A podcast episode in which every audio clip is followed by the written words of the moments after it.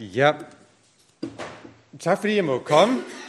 Øh, jeg er jo øh, på turné herovre på øen, og øh, det er fordi, at jeg er ansat i Ord og Israel, og tager ud og holder en del møder, gennemsnitligt en om ugen, og en weekend en gang imellem. Og så er det lige mulighed for at komme til Bornholm. Det er jo fantastisk. Det glæder jeg mig meget over, og så har jeg haft møde fredag aften i Kirkeby, i går formiddags i Bornholmerkirken, og så har jeg nu her, og øh, lidt senere i dag i øh, Somarie. Så øh, har jeg faktisk også set i morgen aften i Aulum. Det er måske lige presset nok øh, i kalenderen, men det er svært at trække tilbage. Men øh, jeg kan godt lide at komme ud og holde møder. Og øh, min ansættelse, den er... Øh, øh, det er så, at øh, det er ikke fuld tid, så det vil sige, at jeg også har et andet arbejde. Det er faktisk et arbejde, jeg bruger lidt mere tid på. Øh, det er på den øh, kristne friskole Klippen i øh, Vole ved Silkeborg. Der er jeg lærer og har fast schema mandag til øh, torsdag. Og så har jeg en fredag, hvor jeg er fri, hvor jeg har mulighed for at forberede noget bibelundervisning. Og øh, der var en fra Åge Kirkeby, som ringede til mig i forbindelse med mødet der, og øh, jeg må bare indrømme, at den var lidt svær at forstå. Øh, det var bare klingende Bornholmsk. Og øh, jeg var lige en par gange lige spørge, øh, vil du lige gentage det? Og øh, så bagefter gik jeg hen til mine kollegaer. Hvad, øh, det er altid noget, der ikke mig, der skal lytte på dem, men dem skal lytte på mig. Jeg håber, de kan forstå mig bedre, end jeg kan forstå øh, dem, eller ham i hvert fald. Så hvad er det egentlig, jeg er til fælles? Det er i hvert fald ikke dialekten. Så var der en, der sagde, bare fortæl dem, at det der er fælles for os, det er, at vi har vores daglige gang på klippen. Og øh, det har vi. Vi har, øh, for jeg arbejder på klippen, Guds ord, klippen, så det har vi til fælles. Og øh, godt, vi skal i gang, men jeg, jeg, jeg lurer lidt herover på en skærm, om øh, mit øh, PowerPoint er klar. Pludselig kommer det. Men øh, inden øh, vi sådan lige går i gang, så kan jeg godt lige tænke mig, at de faktisk lige lukker øjnene et øjeblik. Og så skal I prøve at forestille jer ind i, hvad hvordan ser trofasthed ud? Hvad for et billede kommer frem i jeres indre, når øh, at I hører ordet trofast?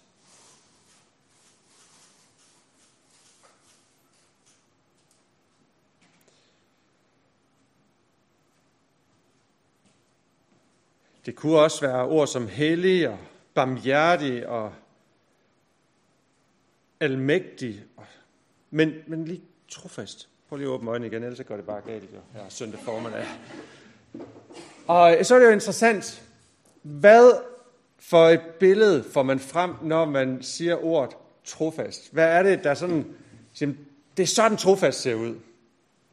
Og nu har vi ikke lige tid til at tage øh, snakken her, men øh, jeg ved bare af erfaring, at mange, de enten, øh, så har de ikke rigtig noget billede men hvis de får et billede, så er det en hund. Og jeg har, der er altid nogen, der nikker her. Ja, det, det var også mig. Ikke rigtigt? Der var nogen, øh, der havde en hund øh, foran sig. Ja. Det, det er en klassiker, fordi trofast, det er sådan et hundenavn. Og øh, se, øh, grund til at lige stille jer det her spørgsmål, eller den her udfordring, det er fordi, hvad er det egentlig, vi lægger i det her meget abstrakte begreb trofast? For det er jo ret øh, abstrakt. Det er jo ikke sådan en håndtag, man lige kan få, og det ser sådan ud. Ligesom hellig, hvad, hvad lægger vi i det? Der er nogen, der siger, at det er noget lys. Andre, de forbinder noget andet med det, og almægtig eller barmhjertig. Det er faktisk meget abstrakte begreber. Men det er faktisk begreber, vi meget ofte bruger om Gud. Så hvad er det egentlig, vi lægger i det begreb? Hvordan ved vi, hvordan trofast skal forstås og se ud?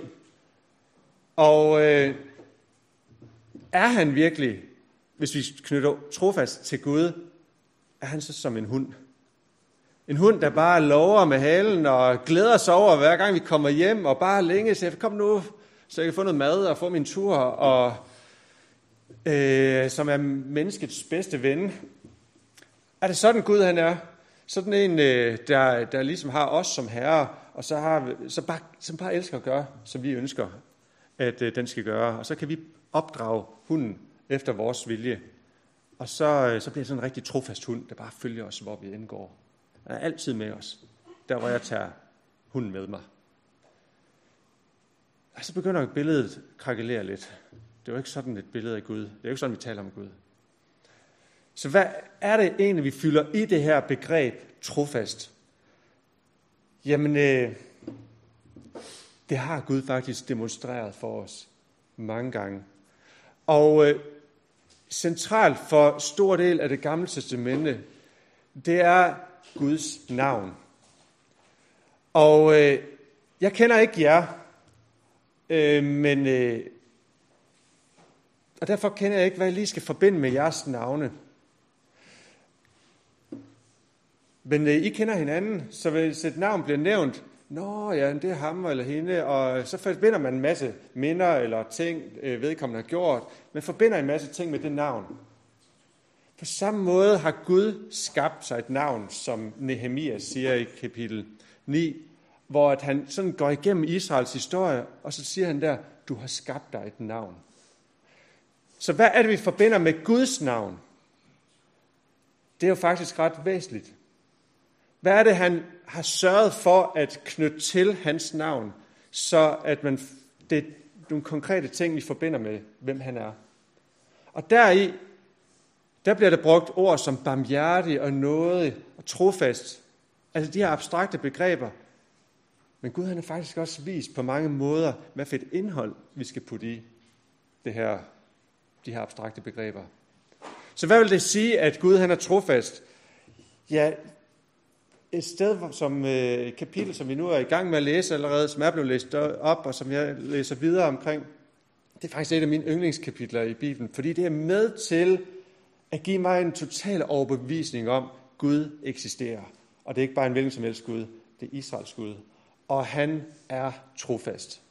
Han er virkelig til at stole på. Han gennemfører sine planer.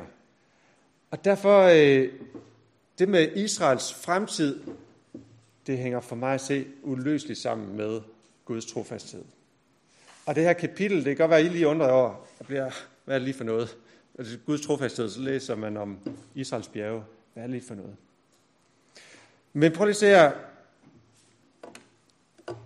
For det første, kapitel 36, som vi lige har fået læst.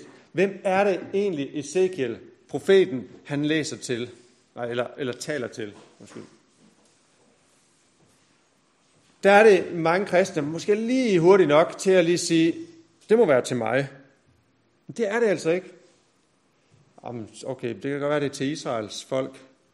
Det er det faktisk heller ikke. Det er faktisk til landet Israel. Prøv at du menneske, du skal profetere om Israels bjerge og sige, og så skal vi forestille jer, at Ezekiel stiller sig ud, kanten af Genesrets sø, eller på Israelsletten og, og kigger rundt omkring øh, bjergene der, eller det vi kender som Vestbreden, øh, Samaria, eller op i Jerusalem, du skal profetere om Israels bjerge, og ikke bare bjergene, men også dalene.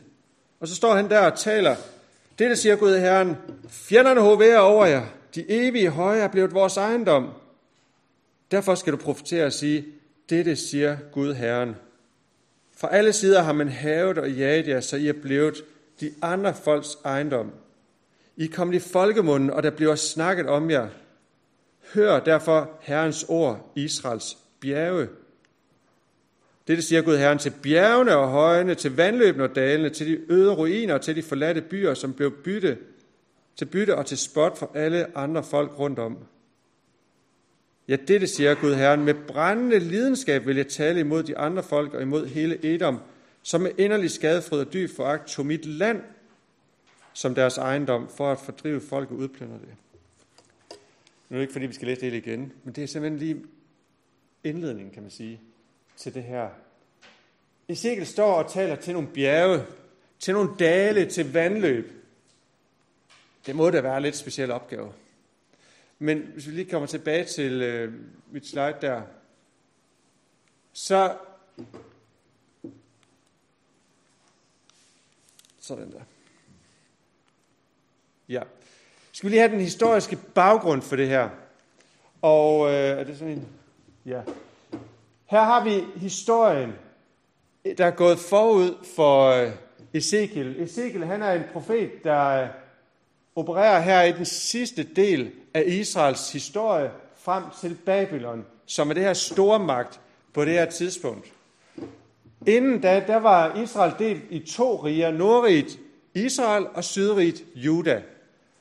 Og det er ret væsentligt, når vi læser i Gamle Testamente, så kan vi nogle gange læse det der med, øh, han gik til Israel, eller en konge for Israel, og så gik de til Juda, eller der var en konge for Juda, og så tænkte hvad er Juda? Er det ikke bare det samme?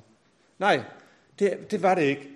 Det var delt i to riger, fordi der var kommet så meget synd ind ved den sidste konge i det samlede rige, nemlig Salomo. Så at Gud han sagde, nu vil jeg splitte riget op i to, og så skal det være hver sin kongerække. Og øh, Nordriget var kendetegnet ved, at de, alle kongerne der, de gjorde hvad øh, den første konge i rækken gjorde, nemlig kong Jeroboam. Og så nogle af dem, de gjorde det, der var meget værre, og i værste tilfælde offrede børn. Gud han blev nødt til at gribe ind, og derfor kom, brugte han det assyriske rige til at gribe ind og ødelægge nordrigt Israel. Sydrigt Juda, det var lidt anderledes kendetegn. Det var, de gjorde, hvad der var ret i herrens øjne, eller de gjorde, hvad der var ondt i herrens øjne. Og øh, derigennem, der var det nogen, der gjorde ret, hvad, hvad der var ret i herrens øjne. Det gjorde, at perioden lige blev forlænget lidt. Men også der var der en enorm synd, så selv nogle af kongerne, kong Akas og hans barnebarn, kong Manasse, de lod en dog deres sønner gå igennem ilden i Hinnom sønsdal, lige uden for Jerusalem. Der offrede de deres børn.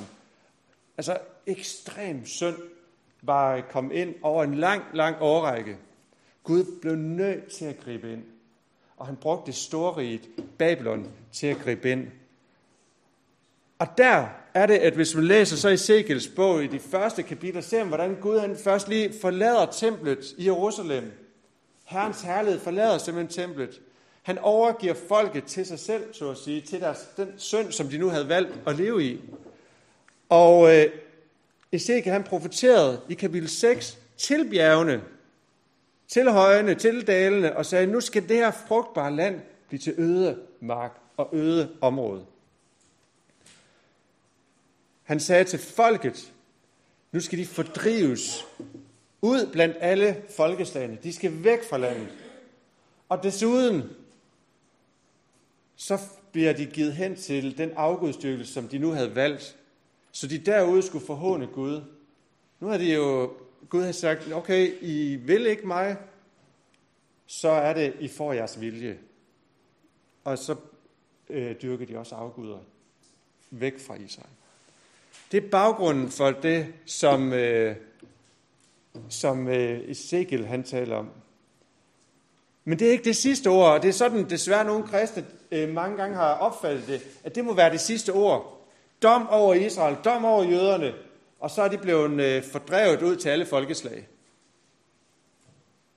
Og nu er det også kristne, det handler om. Det kan godt være, at Israel engang var Guds folk. Det kan godt være, at de havde et land engang, men nu er det også kristne, det handler om. Og så har man lige glemt, hey, Ezekiel han talte faktisk til det samme land, og vi skal se lige om lidt til det præcis det samme folk med et andet budskab, og det er det budskab her. Og der er virkelig, virkelig meget på spil. Det ene, når vi taler om Israels land, så taler vi, som teksten faktisk udtrykker det, både om folket, Israels folk, det jødiske folks land, som deres land. Det hører til dem. Men samtidig i teksten så siger Gud, det her det er mit land. Det er Guds land, det der. Det er, øh, og det har altså ikke ændret sig. Det er ikke nogen sted i Bibelen, hvor det siger, nu er det ikke mere mit land. Nej, det er mit land, siger Gud. Og øh, derudover, så er det, at modsætningen i det her land eller budskabet til land, det er præcis, hvad der blev skrevet eller øh, talt i de første kapitler. Så nu er det, at det her land, som skulle blive ødemark, et øh, altså virkelig øh, ødelagt område, Jamen der står det faktisk i det, vi har læst her. Det skal blive frugtbart. Det skal simpelthen blomstre. Og så skal der bosætte sig folk der igen, men ikke bare et hvilket som helst folk. Nej, præcis det folk, som blev sendt bort engang. Det er det, som skal, øh, det er det, som skal øh, ske. Gud han sørger for, at det land, som blev ødelagt, det skal blive frugtbart igen. Det land, hvor det jødiske folk, som han har placeret der og givet det her land, som var spredt ud lands, øh, ved øh, folkeslagene, jamen det skal komme tilbage, siger han. Og der er virkelig noget på spil. Fordi vi læser lige det næste vers her. Jeg har godt ikke taget det med op på, øh, på tavlen her. Men der står i vers 17. Herrens ord kom til mig. Menneske. Og nu er det altså Ezekiel. Gud, der lige taler til Ezekiel. Så nu er talen til landet over. Nu taler Gud til Ezekiel og lige giver noget baggrundsviden. Menneske, da Israel boede i sit land, gjorde de det urent ved deres færd og gerninger. Deres færd var i mine øjne som urenheden under menstruation, og jeg udøste min harme over dem, fordi de havde udgivet blod i landet og gjort det uren med deres møguder. Jeg spredte dem blandt folkene, og de blev strøget ud i landene. Jeg dømte dem efter deres færd og gerninger.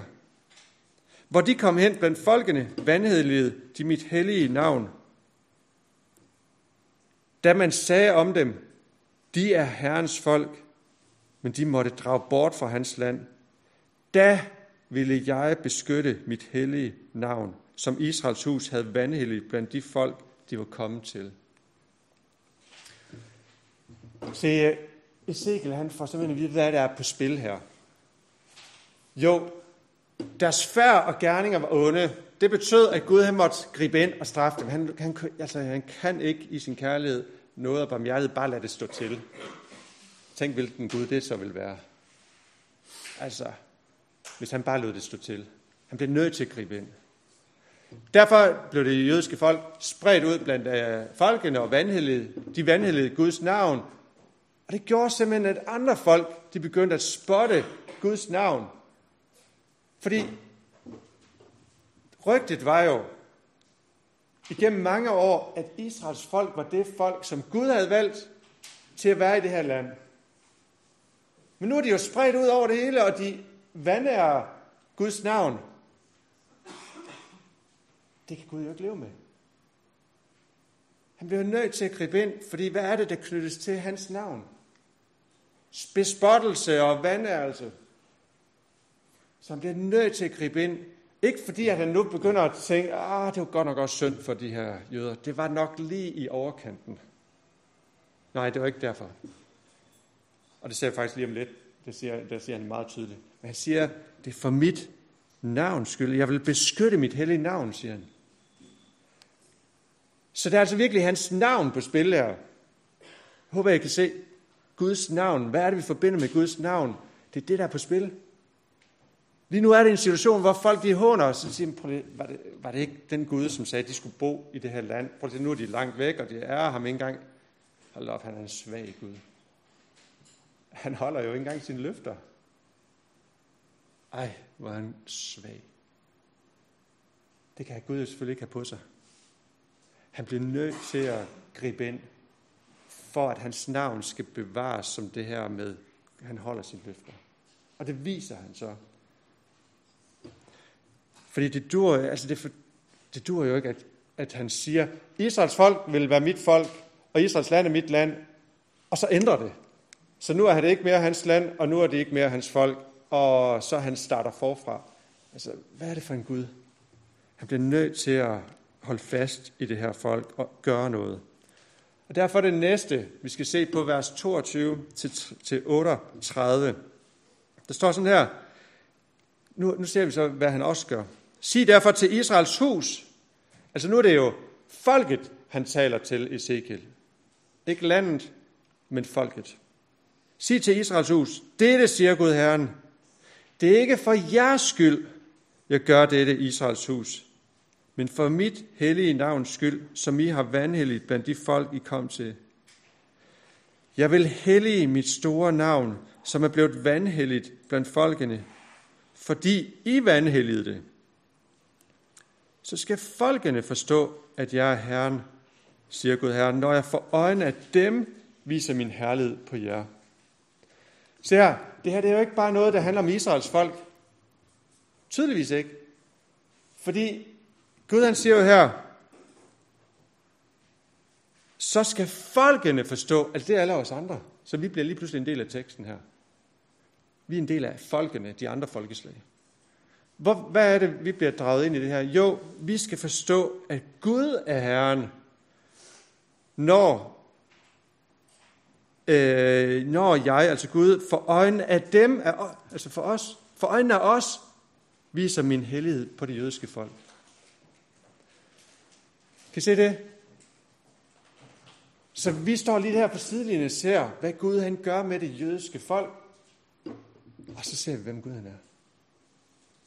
Og det er det, der er hovedessensen i den her tekst her. Det handler om, hvem Gud han er. Det handler ikke om Israel i sig selv. Jo, det gør det. Han bruger dem som et redskab. Det handler heller ikke om folkeslagene. Jo, på den måde, at han vil vise, hvem han er. Det handler om Gud. Det handler om hans navn. Det handler om, hvem han er. Øh, nå, hvordan er det, han vil gøre det her? Jeg læser videre fra vers 24. Jeg vil hente jer fra folkene og samle jer fra alle landene og bringe jer til jeres eget land. Jeg vil stænke rent vand på jer, så I bliver rene. Jeg renser jer for al jeres urenhed og for alle jeres møguder. Jeg giver jer et nyt hjerte og en ny ånd i jeres indre.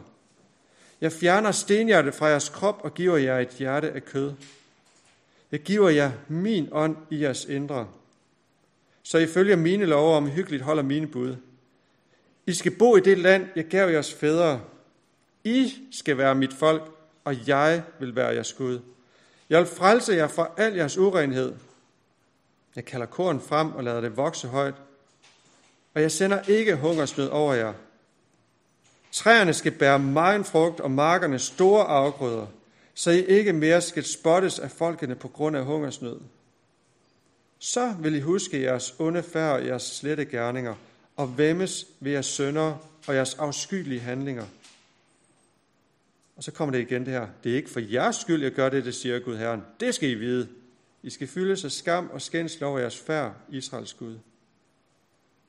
Dette siger Gud Herren, når jeg renser jer for alle jeres sønder, befolker jeg byerne, og ruinerne skal genopbygges. Jorden, der har ligget øde hen, skal dyrkes, i stedet for at ligge som en ødemark for øjnene af dem, der færdes der. Og de skal sige, dette øde land er nu blevet som Edens have. De byer, der lå i ruiner, forladt og styrtet i grus, er igen befæstet og beboet. Og så står det igen der. Så skal de andre folk rundt om jer forstå, at jeg er Herren. Jeg har genopbygget det, der var styrt i grus, og tilplantet det øde land. Jeg er, jeg er Herren, jeg har talt, og jeg vil gøre det. Dette siger Herren, Gud Herren, endnu et vil jeg gøre for Israels hus på deres bøn. Jeg vil gøre menneskerne talrige som en forjord, som offerhøjene, offerforne, øh, som forne i Jerusalem ved festtiderne. Sådan skal byen, der lå i ruiner, fyldes med menneskejord. Så skal de forstå, at jeg er Herren. Igen, Israels hus, det her det er et udtryk for et etnisk folkeslag det jødiske folk. Men samtidig så er det udtryk for, at det er Guds folk. Og det er folk, det er det folk, som vil blive bragt tilbage til Israels land. Og det, der skal ske, det er, at der skal ske både en, en øh, forandring i naturen.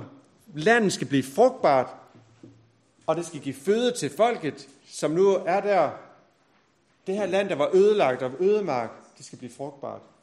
Og der skal ske en forvandling i folket. Det folk, som var, havde vandæret Gud, de skal nu have et nyt hjerte og en ny ånd i sig. Der skal ske en national omvendelse i det her folk. Det er ikke underligt, at Paulus siger i Rombrevet, kapitel 11, at en gang om fremtiden, at så skal hele Israel frelses. Det er der god grund til at sige ud fra det her afsnit når man, hvis I tager til Israel, jeg ved ikke, hvor mange har været i Israel, men, men tager til Israel, og så lige have historien i baghovedet. Fordi for 100 år siden, så var det jo et øde område, som ingen havde interesse i. At, øh, ja, måske lige godt 100 år. I 1800-tallet, der var der en historiker, der hed Mark Twain, som, som kom til området og beskrev Israelsletten i det nordlige Israel. Det er den slette, som i de gamle jødiske skrifter blev beskrevet som så frugtbar, at det gjorde selv den dogne aktiv. Det område, det beskrev han som så usel. Altså prinsen er det mest usle. Det var bare øde, der var ingen, der boede der. Det var bare altså, øh, øde område. Vi kender fra andre historiske beregninger, om det var sumpområder, malariaområder. Øh, det, var, altså, det var ikke noget som helst attraktivt ved det område. Hvorfor var det sådan? Jamen det var jo fordi domsprofetierne de gjorde i opfyldelse. Prøv lige at tage det ned i dag og se præcis den slette.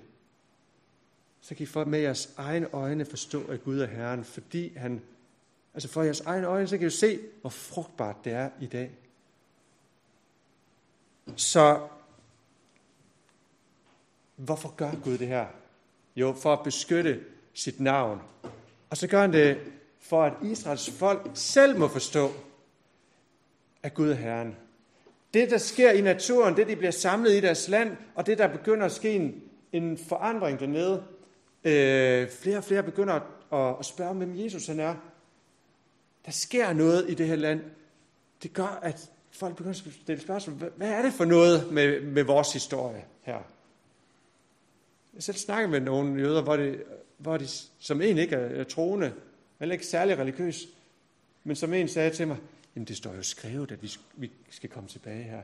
Det, det er lidt vildt. Der er noget med Guds ord og de her profetier her. Men det er jo ikke bare for Israels skyld. Det er jo ikke bare en spændende, interessant historie om Israel. Det handler også om, at vi, der står på sidelinjen og kan se de her ting ske i historien, skal virkelig, virkelig vide, hvem Gud han er. Det er, det er så fantastisk for mig at se.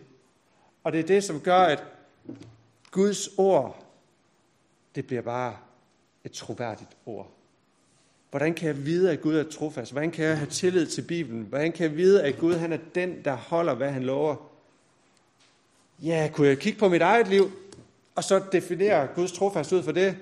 Jeg kan godt fortælle, hvordan Gud han har været trofast inde i mit liv. Men det er ikke sikkert, at det er jeres erfaring. Men jeg kan fortælle vidensbyrd om Guds trofasthed i mit liv.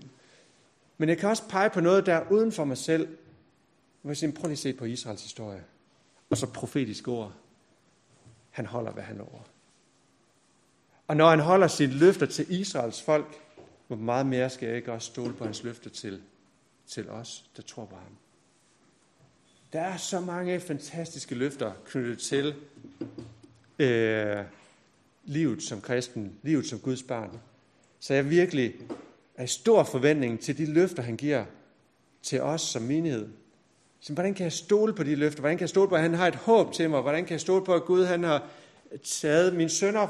Øh, og hvordan kan jeg stole på, at han går med mig? Jamen det har han jo sådan set demonstreret ud over mig selv i Israels historie. Se, prøv lige at se, Morten. Prøv at se menighed. Mit ord, det hænger sammen med, hvad, jeg har, hvad der sker i den her verden. Og det betyder altså også, at de andre ting, der sker i den her verden, eller der er blevet profeteret om, hvad der skal ske i historien, de går selvfølgelig også i opfyldelse. Så jeg er i stor forventning til Bibels løfter, Bibels profetier om Israel, om den forvandling, der skal ske i Israel, som jeg fornemmer, der sker nogle spændende ting der nu, men selvfølgelig også om alle de andre ting, der sker, ikke bare i Israel, men i hele verden. Så jeg tror, Jesus han snart kommer igen. Og det er også en del af løfterne, hvis vi læser videre i kapitel 37, at Messias skal blive en del af de her forvandling, den her forvandling, der skal ske med Israels land og folk.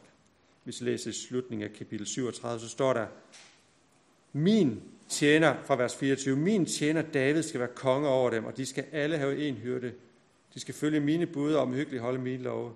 De skal bo i det land, jeg gav min tjener Jakob, der hvor deres fædre boede. Altså ikke et nyt land, øh, men, men deres eget sted. De og deres børn og børnebørn skal bo der for evigt, og min tjener David skal være fyrste til evig tid. Og så står der bare i slutningen, vers 28, så skal folkeslagene forstå, at jeg er Herren. Jeg helliger Israel, for min helligdom er hos dem til evig tid. Og det der, det går bare igen. Kapitel 37, 38, 39, og faktisk også tidligere, så skal folkeslagene forstå, at han er Herren. Det handler, om, det handler ikke om Israel, bund og grund. Det handler om, hvem Gud han er. Og hvem er Gud? Ja, i stedet for at finde på nogle, selv fylde noget indhold i, så ser vi på Israels historie, så kan vi virkelig fylde noget indhold i trofasthed. Så Gud han er trofast. Det er han faktisk også der, hvor livet går ondt. Øh, han holder sin løfter. Han er der stadigvæk. Og det er det, som gør, at jeg er så glad øh, for de her løfter.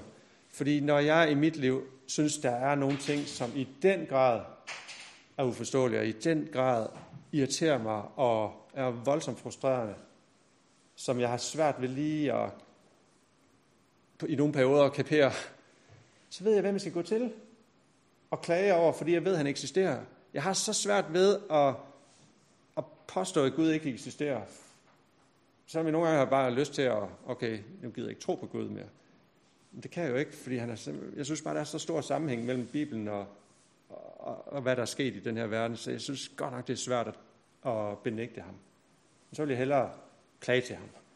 Og, og øh, takke ham og lovprise ham og beklage mig og øh, bede til ham og være frustreret og være glad. Alle de her følelser. Jeg ved, hvem jeg skal rette det imod. Fordi han er trofast.